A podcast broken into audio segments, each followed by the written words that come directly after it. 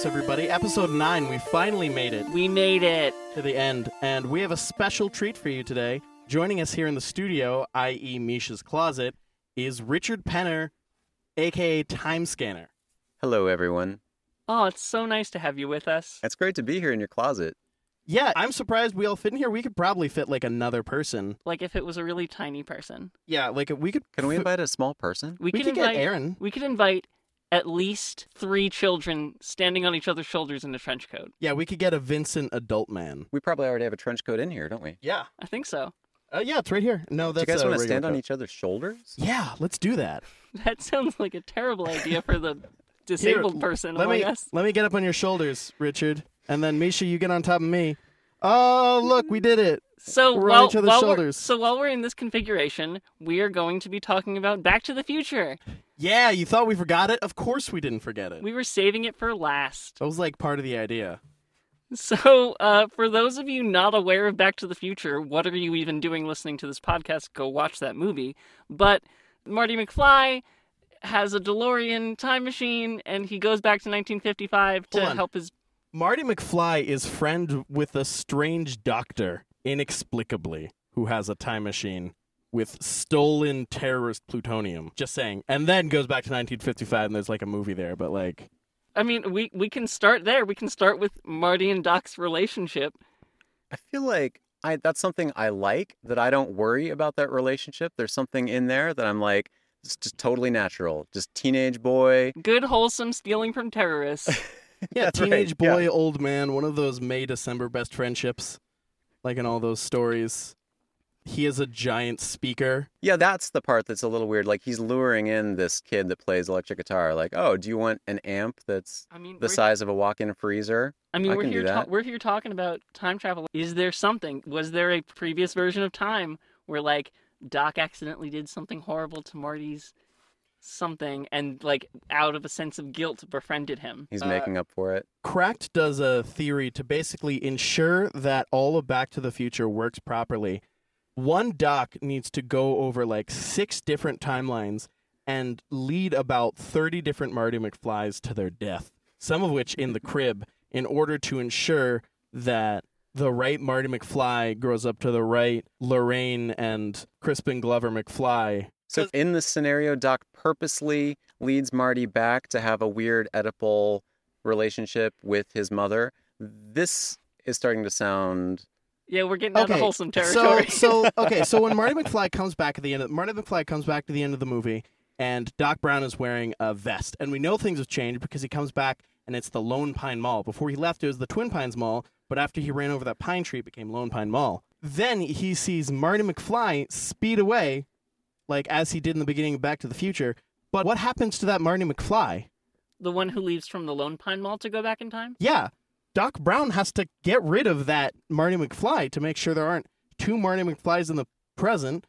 I mean, or much like Quentin Barlow, spoilers for episode four of Ars Paradoxica, he enters the loop at a decidedly different point, but after living through the loop, it becomes a loop. So that Marty McFly goes back in time, runs over the pine tree, creates the Twin Pine Mall, and that's the loop, but they had to enter it first.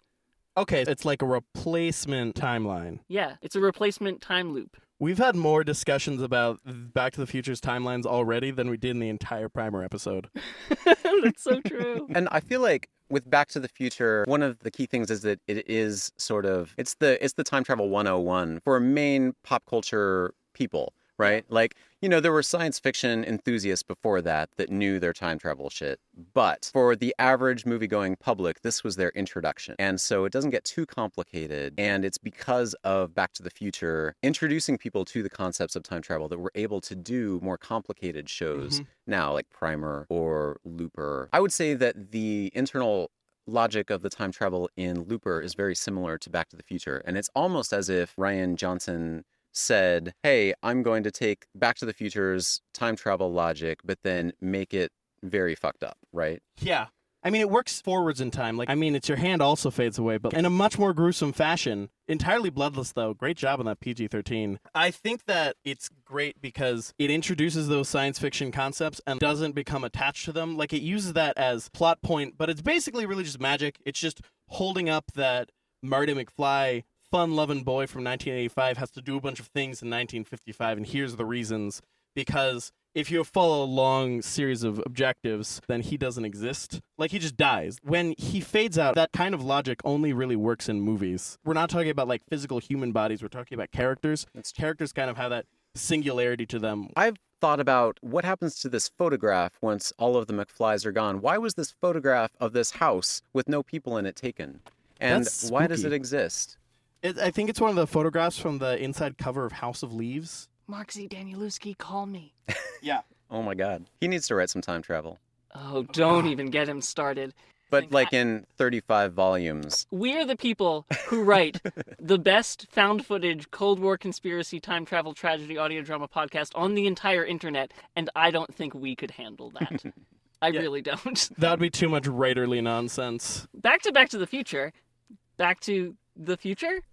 Back to Back to the Future. I think that Marty fading away is illogical. I mean, that's the point. But either his parents did hook up or they didn't. Either he does exist or he doesn't. It's not a process. If they did hook up, then they hooked up, and 30 years later they had a kid.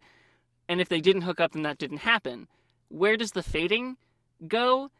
And I think that that goes back to what you were saying, Richard, which is explaining to the audience the mechanics of time travel, which seeing that doesn't make sense, but it does raise the emotional stakes to where the audience can easily understand what the objective is and like what the obstacles are. It's a good marker to say there's a chance he could fade away. You know, there's a chance that he could not exist. And there's a concrete way to see that as opposed to like the audience waiting 30 or like flashing forward to 30 years. To see that house with no one in front of it and a picture is taken and it's just kind of creepy. Yeah, who takes a picture of an empty yard? Maybe it was the, the landscaper. Can I give you a third option? Go Have you- for it. Have you ever wondered what would have happened if Marty did hook up with his mother? Yes. And then he was his own Mitch, father? Mitch Hurwitz, call me.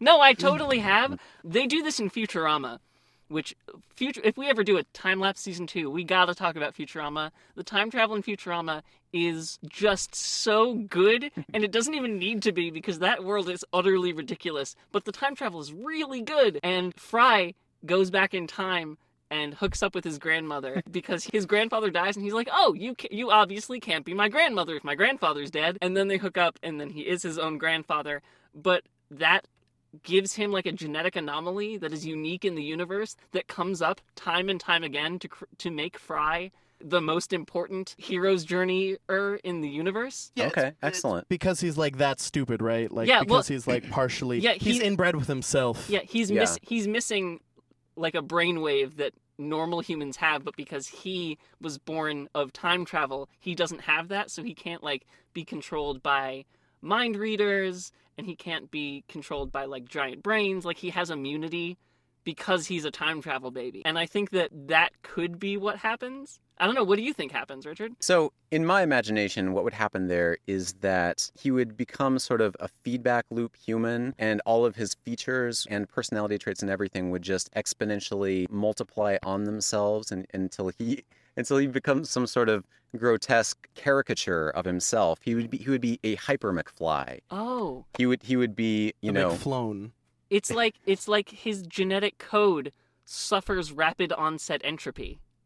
Like information Yes. loss and degradation over the over Uh, the time stream. alternately, he starts slowly morphing into Jeff Goldblum in the movie The McFly, oh directed by David. Cronenberg. I would pay Right, I would pay a $18 million to see that. to see that movie. Call Hollywood. Hollywood call me. I've thought way less about the realities of McFly incest than you two kids. I, I don't know. I think that that's a weird, contrived reason to make plot happen. Like, I understand the grandfather paradox, but the fact that it all very quickly hinges on the fact that all 1955 ladies want to fuck Marty McFly is a little strange because when he plays rock and roll, they don't like it. When he does basically anything 1985y, they're all like, oh, this is weird. I don't really like this. And yet, Marty McFly is still the coolest guy in the room. the life preserver. Yeah, that puffy jacket really keeps you safe and warm. I want to go back to talking about the rock and roll for just a second Yeah. and point out that in uh, in our line of time travel protagonists who turn out to be creeps because they use time travel for their own purposes. He doesn't mean to invent rock and roll. He Robert Zemeckis it's, does. It's not that he invents rock and roll. It's just, oh my gosh, the rewriting of history to make white people responsible for cool things. The amount of that that happens, it just it it just falls in line with the other stuff we've talked about. I don't know. That happens in Forrest Gump. Yeah, it does. It, It- certainly does. You're It- right. It, it, I don't know. I don't think it happens in Polar Express, and I can't think of any more Robert Zemeckis movies. Robert Zemeckis just unsubscribed from your program. Damn. Robert Zemeckis, don't call me. He can call us. Roger. Rabbit is amazing. That's fair. Daniel hasn't seen Roger Rabbit. I know. That's what we're doing. We were now. just talking about that. we're staying up all night. we're talking about Back to the Future, right? I apparently.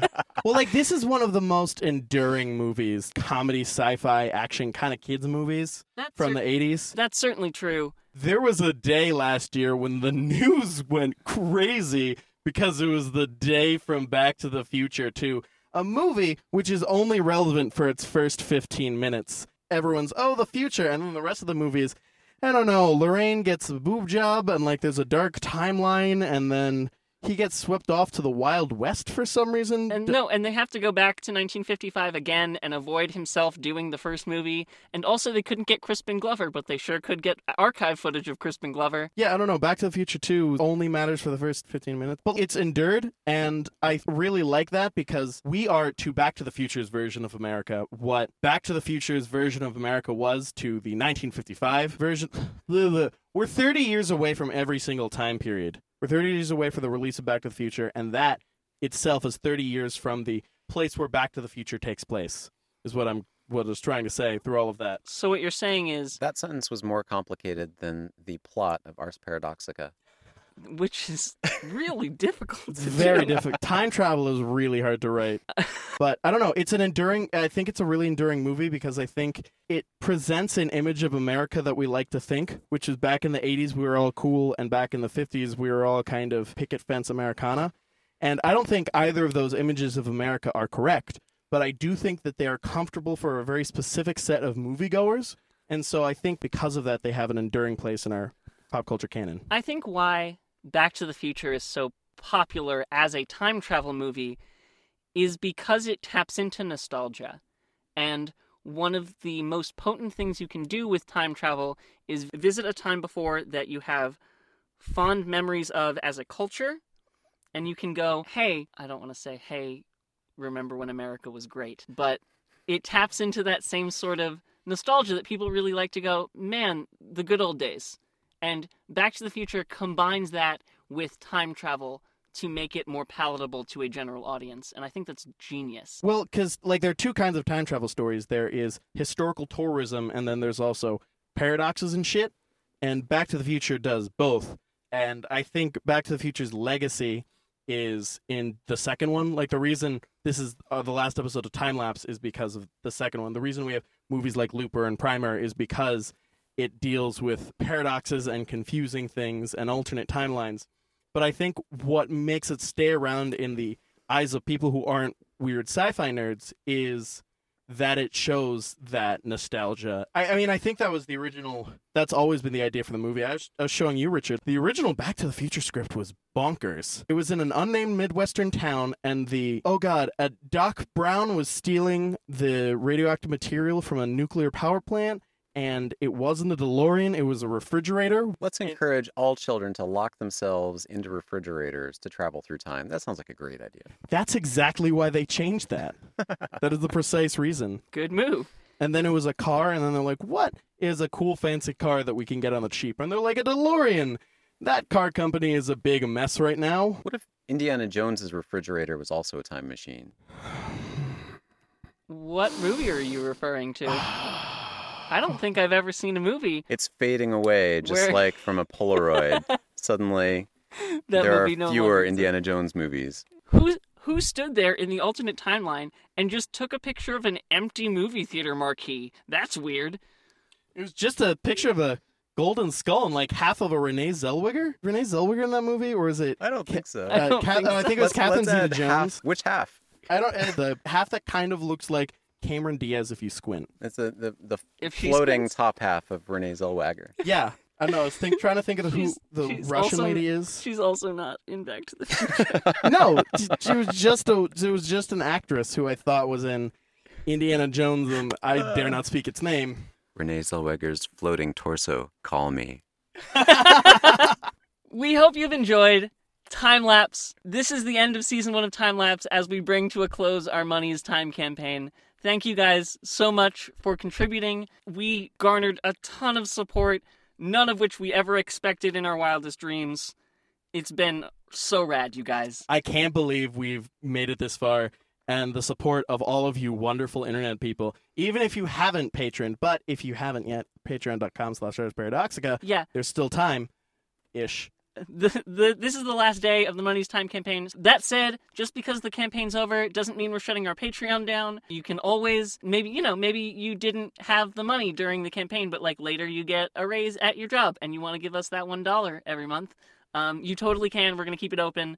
Also please go check out richard's lovely show the infinite now in his guise as the time scanner. The infinite now is just so wonderful. It's a bright spark. Can you tell the people what the Infinite Now is? The Infinite Now is a podcast broadcast to you from just outside of time, and the time scanner sees all of time, and he is entertaining the time agents placed at different points in time. We And- we as time agents placed somewhere in time have been thoroughly entertained. And I'm really excited to be a part of your show, so thank you so much for inviting me into your closet. You can find us on Facebook, Twitter, Tumblr, Instagram. Are we on Crystal Gizmotron? You can't tell them about Yeah, we will be. We will be on Crystal Gizmotron. We will be on Crystal Gizmotron in the future. It's gonna be I'm so cool, you guys. It's like way better than Facebook. Way better. I've already friended you. Oh yeah, I just got the notification. I mean, I won't get the notification until the future. I'm not. I mean, what? Time what is Crystal Gizmotron? What? Uh, thank you so much for joining us for this first season of Time Lapse. Uh, until next time, Lapse. I've what? Lapse. Until next time, lapse. Oh my god! I swear to God, he's been Daniel, And that's that's been Mischa. I'm Richard. and thanks for joining us.